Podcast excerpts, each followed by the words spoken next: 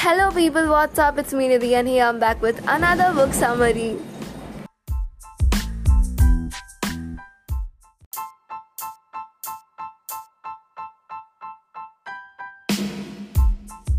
With a तड़कता भड़कता book जो कि मेरे लाइफ में बहुत ज़्यादा मैटर करती है एंड आई नो सबके लाइफ में मैटर करती है.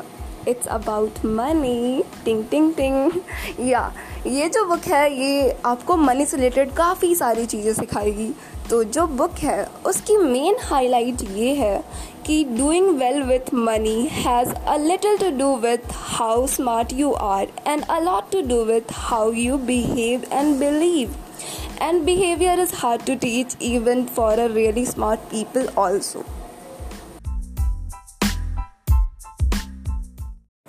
और ये जो लाइन मैंने बताई ये जिस बुक से है उसका नाम है the psychology of money by Morgan Housel. और ऊपर जो मैंने स्टेटमेंट बोली उसे एक्सप्लेन करने के लिए ऑथर ने दो लोगों का एग्जाम्पल दिया जो एक दूसरे से काफ़ी ड्रास्टिकली अपोजिट हैं. पहला जो इंसान है उनका नाम है रोनाल्ड रीड. ये एक पुअर फैमिली से बिलोंग करने वाले इंसान है जो अपने फैमिली के पहले पर्सन है जिन्होंने ग्रेजुएशन कंप्लीट की है और इन्होंने अपने लाइफ के 25 ईयर एक गैस स्टेशन पे काम किया एंड 17 ईयर इन्होंने जेसी पेनी में काम किया एज अ फ्लोर स्विफ्ट. उसके बाद जब इनकी डेथ हो रही थी जब वो 92 ईयर्स के थे 2014 में, तो ये लाइक काफ़ी नेशनल न्यूज़ बन गए थे और ये काफ़ी ज़्यादा चर्चा में थे. और ऐसा इसलिए हुआ था क्योंकि ये उन लोगों में से थी अमेरिका में उन लोगों में से थी जिनकी डेथ होने के बाद उनके बैंक अकाउंट में $1 मिलियन थे. लाइक उनके बैंक अकाउंट में $1 मिलियन थे. वो उन लोगों में से थे और ये काफ़ी हैरानी की बात थी इनके रिलेटिव्स के लिए या बाकी लोगों के लिए क्योंकि ये तो एक ऐसे इंसान है जो नॉर्मल है, काफ़ी बिलो पॉवर्टी लाइन में आता है ये इंसान. झाड़ू पोछा लगाने वाले इंसान के पास अगर $8 मिलियन हैं उसके बैंक अकाउंट में तो ये काफ़ी बड़ी बात है. $8 मिलियन और इंडियन रुपीस में देखा जाए तो अप्रॉक्स 56 करोड़ या फिर 57 करोड़, इन बिटवीन 56 एंड 57. इससे ज़्यादा तो नहीं है पर इतने पैसे थे उनके अकाउंट में.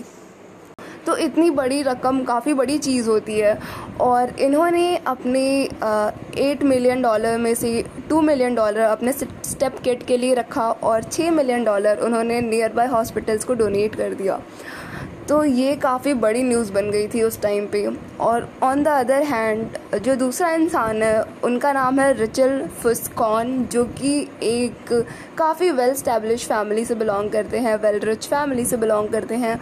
वो अपनी MBA उन्होंने हार्वर्ड यूनिवर्सिटी जो कि बहुत टॉप रोनाल्ड यूनिवर्सिटीज़ हैं ऑल ओवर द वर्ल्ड, वहाँ से अपनी ग्रेजुएशन कंप्लीट करी है. उसके बाद उन्होंने टॉप MNCs में वर्क करा है एंड वो एक ऐसे इंसान हैं जिन्होंने 40 की एज में अपने 40s में उन्होंने रिटायरमेंट लेने का सोचा, रिटायरमेंट ले लिया इनफैक्ट, और फिर वो चैरिटी के लिए काम करने लगे. ये काफ़ी बड़ी बात है 40s में रिटायरमेंट लेना. पर क्योंकि उन्होंने अपने सर पे काफ़ी लोन ले रखा था अपने घर को बनाने के लिए, काफ़ी एक लैविश घर बनाना चाहते थे उसके लिए, तो ये उनके लिए काफ़ी दिक्कत का कारण बना क्योंकि लोन्स की वजह से जब 2008 में मार्केट क्राइसिस हुई, जो हमारा इकोनॉमिक क्राइसिस हुई, उसकी वजह से बहुत लोगों के लाइफ में बहुत ज़्यादा इम्पैक्ट पड़ा और उनमें से वो भी एक थे जिनके लाइफ में काफ़ी ज़्यादा इम्पैक्ट पड़ा और लोन की वजह से वो बैंकरप्ट बन गए एट द एंड. और इनिशियली वो 40 in the 40s के लिस्ट में आए थे. एक न्यूज़ के हिसाब से वो 40s in the 40s top successful people की लिस्ट में आए थे इनिशियली जब वो रिटायरमेंट के टाइम पे. बट आज के डेट में मतलब उस टाइम पे जब ये रिपोर्ट आई या फिर जब क्राइसिस हुआ उस टाइम पे वो एक ऐसे इंसान बन के चुके थे जो कि एकदम उनके पास कुछ नहीं था, वो पूरे रोड पे आ चुके थे. उन्होंने न्यूज़ इंटरव्यूज़ में भी बताया कि मेरे पास कुछ नहीं बचा है अब मतलब. तो इन दोनों कहानियों से हमें क्या समझ आता है, ये दोनों कहानियाँ हमें ये बताती हैं कि लाइक जनरली देखा जाता है कि किसी भी फील्ड में एक्सपर्ट होने के लिए हमें काफ़ी ज़्यादा मेहनत करनी पड़ती है, काफ़ी ज़्यादा एजुकेशन लेनी पड़ती है. पर लाइक मनी के लिए डजेंट मैटर कि आप हार्वर्ड से पढ़ रहे हो, MNIT से पढ़ रहे हो या फिर लाइक आप सड़क छाप कोई ऐसे इंसान हो, ज़्यादा फ़र्क नहीं पड़ता. फ़र्क ये पड़ता है कि आप अपने मनी को कहाँ इन्वेस्ट करते हो, कैसे यूज़ करते हो, उसके प्रति आपका बिहेवियर कैसा है। तो जो हमारे रोनाल्ड रीड थे, उन्होंने सारे अपने मनी को ब्लू चिप स्टॉक्स में इन्वेस्ट किया था। ब्लू चिप स्टॉक्स वो चीज़ होती है जहाँ जो ऐसी कंपनीज़ होती है जिनका बहुत अच्छा कैपिटलाइजेशन हो रखा होता है, उनकी मार्केट वैल्यू काफ़ी अच्छी होती है, मतलब उनकी रेपुटेशन और सब कुछ बहुत अच्छा होता है और वो काफ़ी सालों से एक सर्टेन प्रॉफिट अर्न कर रहे होते हैं। जैसे कि इंडिया में एयरटेल, एसबीआई या फिर एचडीएफसी बैंक, ये सब सारी चीज़ें हैं जो कि एक अच्छा आप ब्लू चिप कह सकते हो, इस पार्ट में आती है। तो ऐसे ही अमेरिका में उन्होंने ये सब चीज़ों में इन्वेस्ट किया था और काफ़ी इनिशियल टाइम में इन्वेस्ट कर दिया था, जिसके वजह से जब उनकी डेथ होने लगी तो उनके पास काफ़ी पैसा आ गया। कंपाउंडिंग की वजह से धीरे धीरे वो स्टॉक बढ़ता गया और एट द एंड उनके पास काफ़ी ज़्यादा पैसे आ गए। तो यही चीज़ें हमें सिखाती है किताब की। ज़्यादा फ़र्क नहीं पड़ता कि आप कहाँ से पढ़ाई कर रहे हो, ज़्यादा ये फ़र्क पड़ता है कि आप उस पैसे को डील कैसे करते हो, उसे हैंडल कैसे करते हो। नाउ अब जो मैंने चीज़ें ये बताई हैं, उसके बाद हम पढ़ते हैं अपने सारे चैप्टर्स, सारे पॉइंट्स के बारे में। इस बुक में काफ़ी सारे चैप्टर्स हैं, अप्रॉक्स 18-19 चैप्टर्स हैं और इन चैप्टर्स को मैं समराइज़ करने की कोशिश कर रही हूँ इन अप्रॉक्स 9 और 10 points maximum. First point is no one's crazy. इसमें ऑथर बोलते हैं your personal experience with money make up may be 0.0000001% of what happens in the world, but may be 80% of how you think the world works. इसका मतलब है कि life में आपके साथ जो भी चीज़ें हों, उसका हो सकता है कि दुनिया में बहुत कम असर पड़े, पर वो आपके जीवन पे बहुत ज़्यादा असर डालेगा। आपका जीवन ही मान लीजिए बदल दे, ऐसा भी हो सकता है, कुछ भी हो सकता है। इसका एग्जाम्पल देते हुए ऑथर बताते हैं कि यूएस में जो लोग हैं जो बिलो पॉवर्टी लाइन आते हैं, जिनकी इनकम काफ़ी कम है, वो अपने पूरी ही इनकम है ऑलमोस्ट अप्रॉक्स मान लीजिए कि $400 वेस्ट कर देते हैं लॉटरी में जो कोई ऐसी चीज़ है जिसमें सक्सेस रेशियो रेट बहुत बहुत बहुत कम है। अगर पता नहीं जितने लोग भी इन्वेस्ट कर रहे हो उसमें से सिर्फ एक को ही मिलेगी, तो बाकी लोग तो सिर्फ ऐसे ही रह जाएंगे। तो वो फिर भी उस चीज़ में इन्वेस्ट करते हैं क्योंकि उनका माइंडसेट ऐसा है, मतलब वो उनका माइंडसेट वैसा ही वर्क करता है, उन्होंने अपने लाइफ में वही सब चीज़ें एक्सपीरियंस करी हैं। हमारे लिए मे बी ये काफ़ी क्रेजी हो सकता है कि कोई ऐसी चीज़ें कैसे कर सकता है, बट उनके लिए ये चीज़ें समथिंग जिनके ऊपर वो काफ़ी ज़्यादा बिलीव करते हैं और उन्हें लगता है कि हम यहाँ इन्वेस्ट करेंगे तो हमें रिटर्न ज़रूर से ज़रूर मिलेगा, और वो उन्हें एक बिलीव दिलाता है कि हम शायद अमीर बन जाएँ, जिसके बारे में मैंने स्टार्टिंग में बात करी थी। तो ऐसी चीज़ें हो रही होती हैं, अलग अलग लोगों के लिए चीज़ें और पैसा, मनी का वैल्यू, मनी का मतलब अलग अलग है, तो ये चीज़ें अलग अलग लोगों के साथ अलग अलग होती हैं। So that's it. Now the second point is about luck and risk. इसमें बिल गेट्स एक बार बोलते हैं success is a lousy teacher, it seduces smart people into thinking they can't lose and NYU Professor Scott Gloway says that nothing is good as or bad as it seems. इन दोनों statement से आपको कोई समझ आई चीज़ें?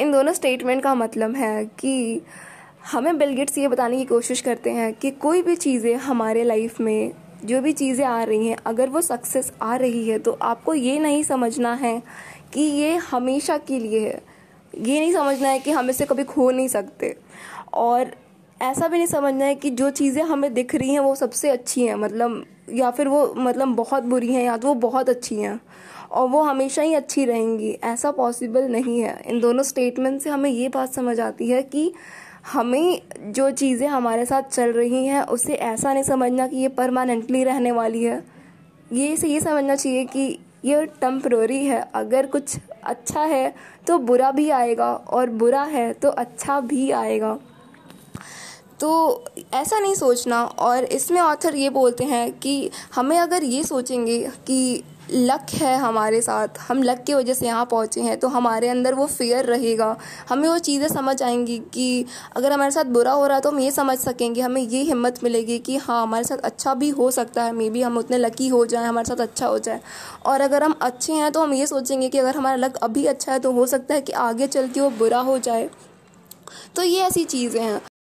और author इसका example देते हुए बिल गेट्स के बारे में बताते हैं कि बिल गेट्स आज इतने रिच हैं, इतने वेल एस्टेब्लिश हैं, तो मे भी ये हो सकता है कि ये उनके लक की वजह से हो। कुछ चीज़ें लक की वजह से भी होती हैं, क्योंकि Bill Gates was one of the lucky man जिन्होंने अपने स्टार्टिंग ईयर्स में ही कंप्यूटर का यूज़ किया था। 1968 में जब वो अपने 8th ग्रेड में थे, 13 साल के थे, तब वो अपने स्कूल में कंप्यूटर का इस्तेमाल करते थे। और उनके जो प्रोफेसर्स थे जो उन्हें पढ़ाते थे, बिल डॉलगर करके एक टीचर थे जो कि नेवी पायलट थे, वर्ल्ड वॉर 2 में वो उन सबको मैथ और साइंस पढ़ाते थे और वो सबको इनकरेज करते थे कि बेटा अगर आप लीजर टाइम में, फ्री टाइम में पढ़े हो तो आप जाकर कंप्यूटर चलाना सीखो, कंप्यूटर प्रोग्रामिंग सीखो। जिसकी वजह से जो बिल गेट्स थे वो काफ़ी सही हो चुके थे, काफ़ी एक्सपर्ट बन चुके थे कंप्यूटर प्रोग्रामिंग में। और मे भी हो सकता है कि इसकी वजह से माइक्रोसॉफ्ट जैसी चीज़ बनी और आज वो इतनी ज़्यादा पॉपुलर है। तो हो सकता है कि इसका रीज़न ये है कि अगर उन्होंने अपने अर्ली स्टार्टिंग के ईयर्स में कंप्यूटर नहीं देखा होता तो शायद आज वो इस लेवल तक नहीं पहुंच पाती। और इनफैक्ट बिल गेट्स भी इस चीज़ को मानते हैं और एक बार स्पीच देते वक्त अपने लेक साइड के ग्रेजुएटिंग स्टूडेंट्स को, जो कि 2005 के बैच के थे, उनको स्पीच देते वक्त उन्होंने ये चीज़ बोली थी कि लेक साइड के लिए मैं थैंकफुल हूँ कि मैं यहाँ पे पढ़ाई किया, मैंने इस कॉलेज में पढ़ाई करी। और मे भी इसकी वजह से माइक्रोसॉफ्ट जैसी कोई चीज़ एग्जिस्ट करती है आज दुनिया में। तो मतलब ये डिपेंड करता है, ऑथर बोलते हैं कि ये डिपेंड करता है person to person, but luck तो मैटर करता है कि किसके लिए कितना स्ट्रॉन्ग है, कितना कम स्ट्रॉन्ग है, पर लक तो है, कहीं ना कहीं लक है। Now the third point is never enough. इसमें ऑथर बोलते हैं Enough is realizing that an insatiable appetite for more will push you to the point of regret. और इस लाइन को एक्सप्लेन करने के लिए ऑथर एग्जाम्पल देते हैं ऋषि गुप्ता का, जो कि एक अनाथ बच्चा होता है इनिशियली, और कोलकाता का बच्चा होता है, और वो धीरे धीरे अपने लाइफ में इतना ज़्यादा ग्रो करता है कि वो CEO बन जाते हैं McKinsey से करके, जो वर्ल्ड प्रेस्टीजियस कंसल्टेंट फर्म है वहाँ का। और फिर वो वहाँ पे काफ़ी साल अपना इन्वेस्ट करते हैं वहाँ पे। And then he sat for board of directory for a public companies, मतलब काफ़ी सारी public companies, 5-6 public companies, और उनमें से एक थी Goldman Sachs, जो कि अच्छी कंपनी थी। और 2008 के फाइनेंशियल क्राइसिस में वो काफ़ी ज़्यादा लॉस में थी। तो वॉरेन बफेट ने डिसाइड करा कि वो उसमें अपने $5 मिलियन इन्वेस्ट करेंगे ताकि वो उस कंपनी को सर्वाइव करा सके। और ये बात गुप्ता को पहले पता चल जाती है, इनसाइड ट्रेडिंग के थ्रू उन्हें ये चीज़ पहले पता चल जाती है कि ऐसा कुछ होने वाला है। तो जब ये उन्हें पता चलता है तो उन्हें पता चल जाता है कि अगर ऐसा कुछ होगा तब तो फिर ये जो कंपनी है वो काफ़ी ज़्यादा बूस्ट हो जाएगी और इसकी मार्केट वैल्यू, स्टॉक्स काफ़ी ज़्यादा हाई होने वाले हैं। तो वो जब वो इन्वेस्ट करने वाले थे, अभी पैसे डालने ही वाले थे स्टॉक्स, जो भी चीज़ है उसमें, वॉरेन बफेट, उससे पहले ही जो ऋषि गुप्ता है तो वो राजा रत्न नाम के साथ कंबाइंड होकर सारे स्टॉक्स 1,75,000 स्टॉक्स जो गोल्डमैन सैक्स के होते हैं वो ख़रीद लेते हैं। और उसके बाद जब वॉरेन बफेट उसमें इन्वेस्ट करते हैं तो उन्हें काफ़ी ज़्यादा का प्रॉफिट होता है। और जब इस बात की चर्चा होना स्टार्ट होती है और ये जब बात बाहर निकलती है तो फिर उन्हें पता चलता है कि इन लोगों ने इनसाइड ट्रेडिंग करी थी, और जिसके वजह से उन्हें जेल जाना पड़ता है। और SEC का क्लेम होता है कि उन्होंने इन सब चीज़ों से $17 मिलियन का प्रॉफिट अर्न करा होता है। तो ये काफ़ी बड़ी चीज़ है। बट यहाँ पे क्वेश्चन ये उठता है कि जिनके पास इतने पैसे हैं फिर भी उन्हें ये चीज़ का रियलाइजेशन नहीं है कि मैं इस चीज़ में हार भी सकता हूँ, कुछ बुरा भी हो सकता है। ऐसी चीज़ों का रियलाइजेशन छोड़ के ऐसे लोग और ज़्यादा मनी के पीछे भागते हैं और एट द एंड जो होता है वो भी गवा देते हैं। तो इनफ इज समथिंग जो कि नेगेटिव वाइब भी देता है और ऑन द अदर हैंड एक पॉजिटिव मोटिवेशन भी देता है, पर ज़्यादा इनफ होना भी बुरा है. Now the fourth point is compounding and getting wealthy versus staying wealthy. इसमें ऑथर बोलते हैं good investment is not necessarily about making good decisions, it's about consistently not screwing up.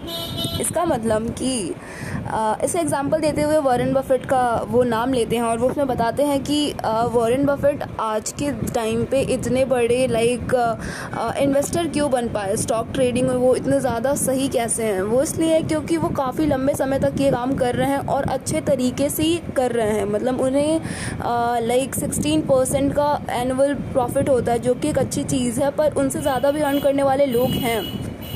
पर क्योंकि वो बहुत पहले से इस चीज़ में आ चुके हैं, अपने इनिशियल डेज़ में जब वो 10 ईयर के थे तब से वो इसमें इन्वेस्टिंग कर रहे हैं. इसकी वजह से उनकी कंपाउंडिंग काफ़ी अच्छी हुई है और जिसकी वजह से उनके रिटर्न्स काफ़ी अच्छे हुए थे. और उसमें बुक में बताया गया है कि उनके पास 65 ईयर के बाद उनकी अभी नेटवर्थ है $84.5 बिलियन है, जिसमें से $81.5 बिलियन है जो है वो उनको 65th बर्थडे के बाद उनके नेटवर्थ में ऐड हुई है. उससे पहले तक उनके पास देखा जाए तो सिर्फ $3 बिलियन ही थे रुपीज़, पर धीरे धीरे वो कंपाउंडिंग के थ्रू इतने बढ़ गए कि आज के टाइम पे उनकी नेटवर्थ इतनी ही ज़्यादा है.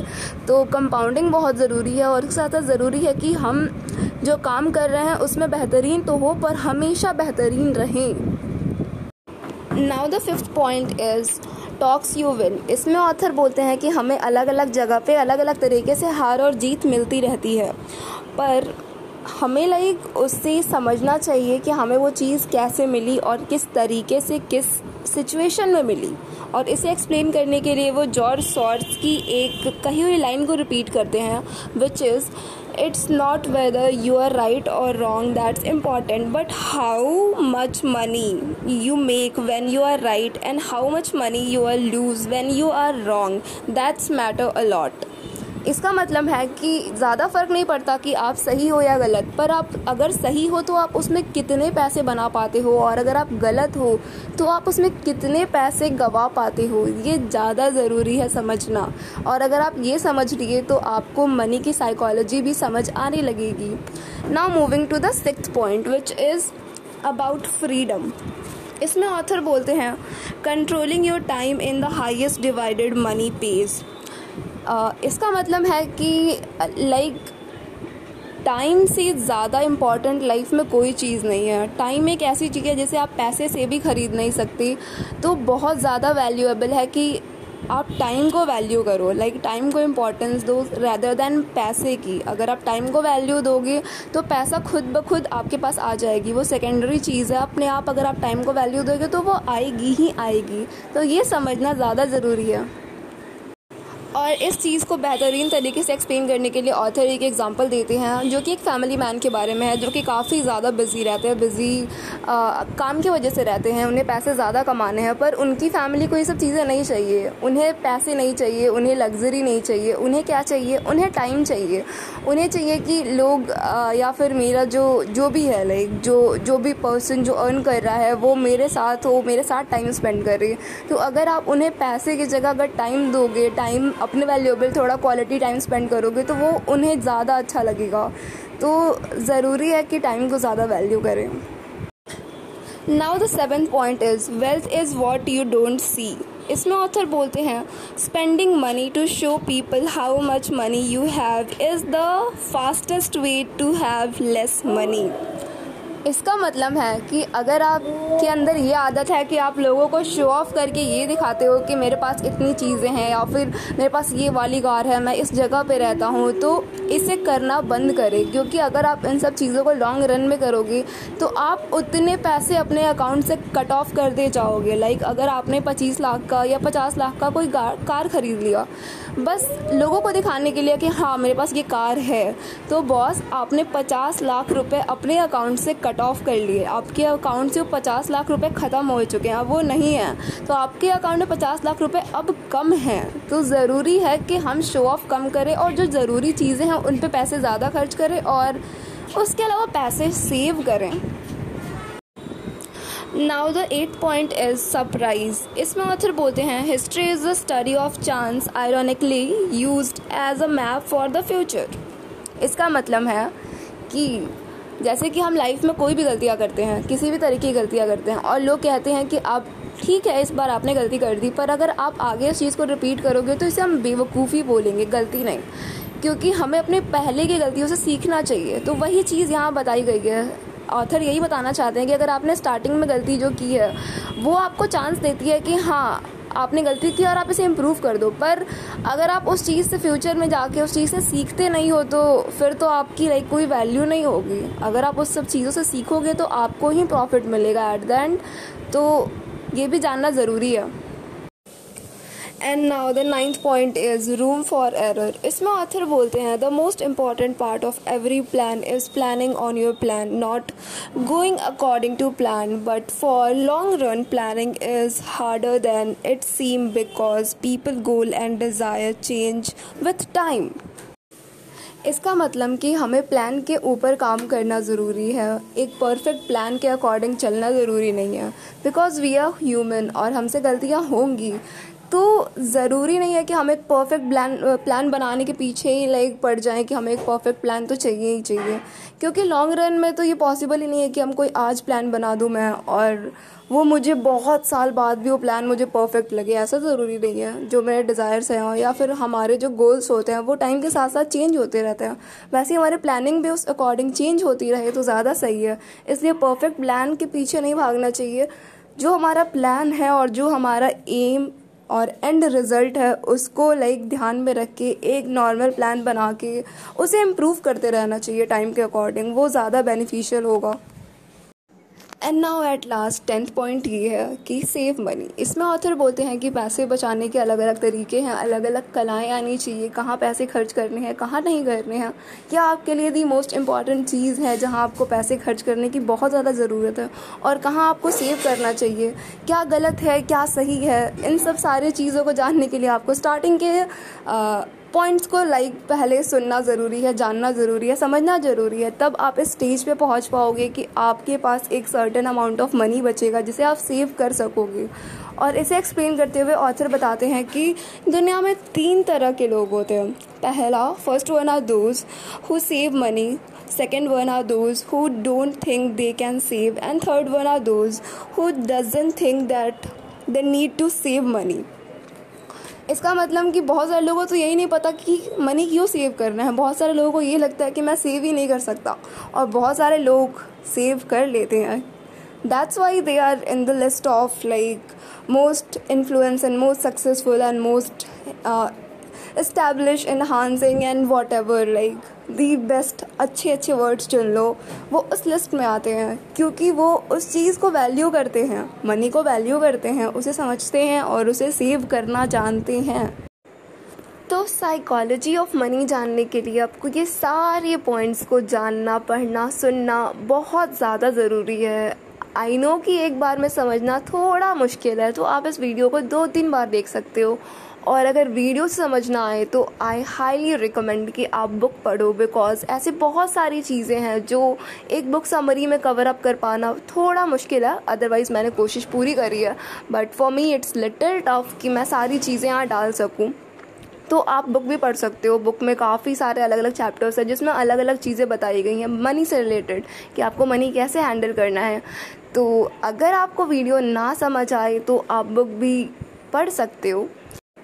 एंड दैट्स हाउ समरी तो कंप्लीट हो गई है। एंड एट लास्ट मैं यही बोलना चाहती हूँ कि अगर आप चैनल पे न्यू है तो चैनल को सब्सक्राइब करना बिल्कुल ना भूलें, क्योंकि मैं हर वीक एक बुक समरी लाने की पूरी कोशिश कर रही हूँ और मेरी कोशिश में 4 चांद लग जाएंगे अगर आप सब्सक्राइब कर दोगे, क्योंकि इससे मुझे मोटिवेशन मिलेगी और अच्छी बुक समरी आप सबके लिए लाने के लिए। तो प्लीज़ सब्सक्राइब कर दीजिए और अगर आपको कोई भी सजेशन देना है, कोई भी फीडबैक देना है, किसी भी बुक का रिकमेंडेशन, कुछ भी डालना है, कुछ भी देना है, कुछ भी बताना है, तो आप कमेंट सेक्शन में जाके मुझे बता सकते हो।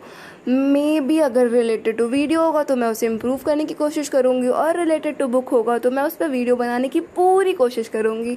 So till then, be safe, be healthy, stay at home, miss me and bye-bye.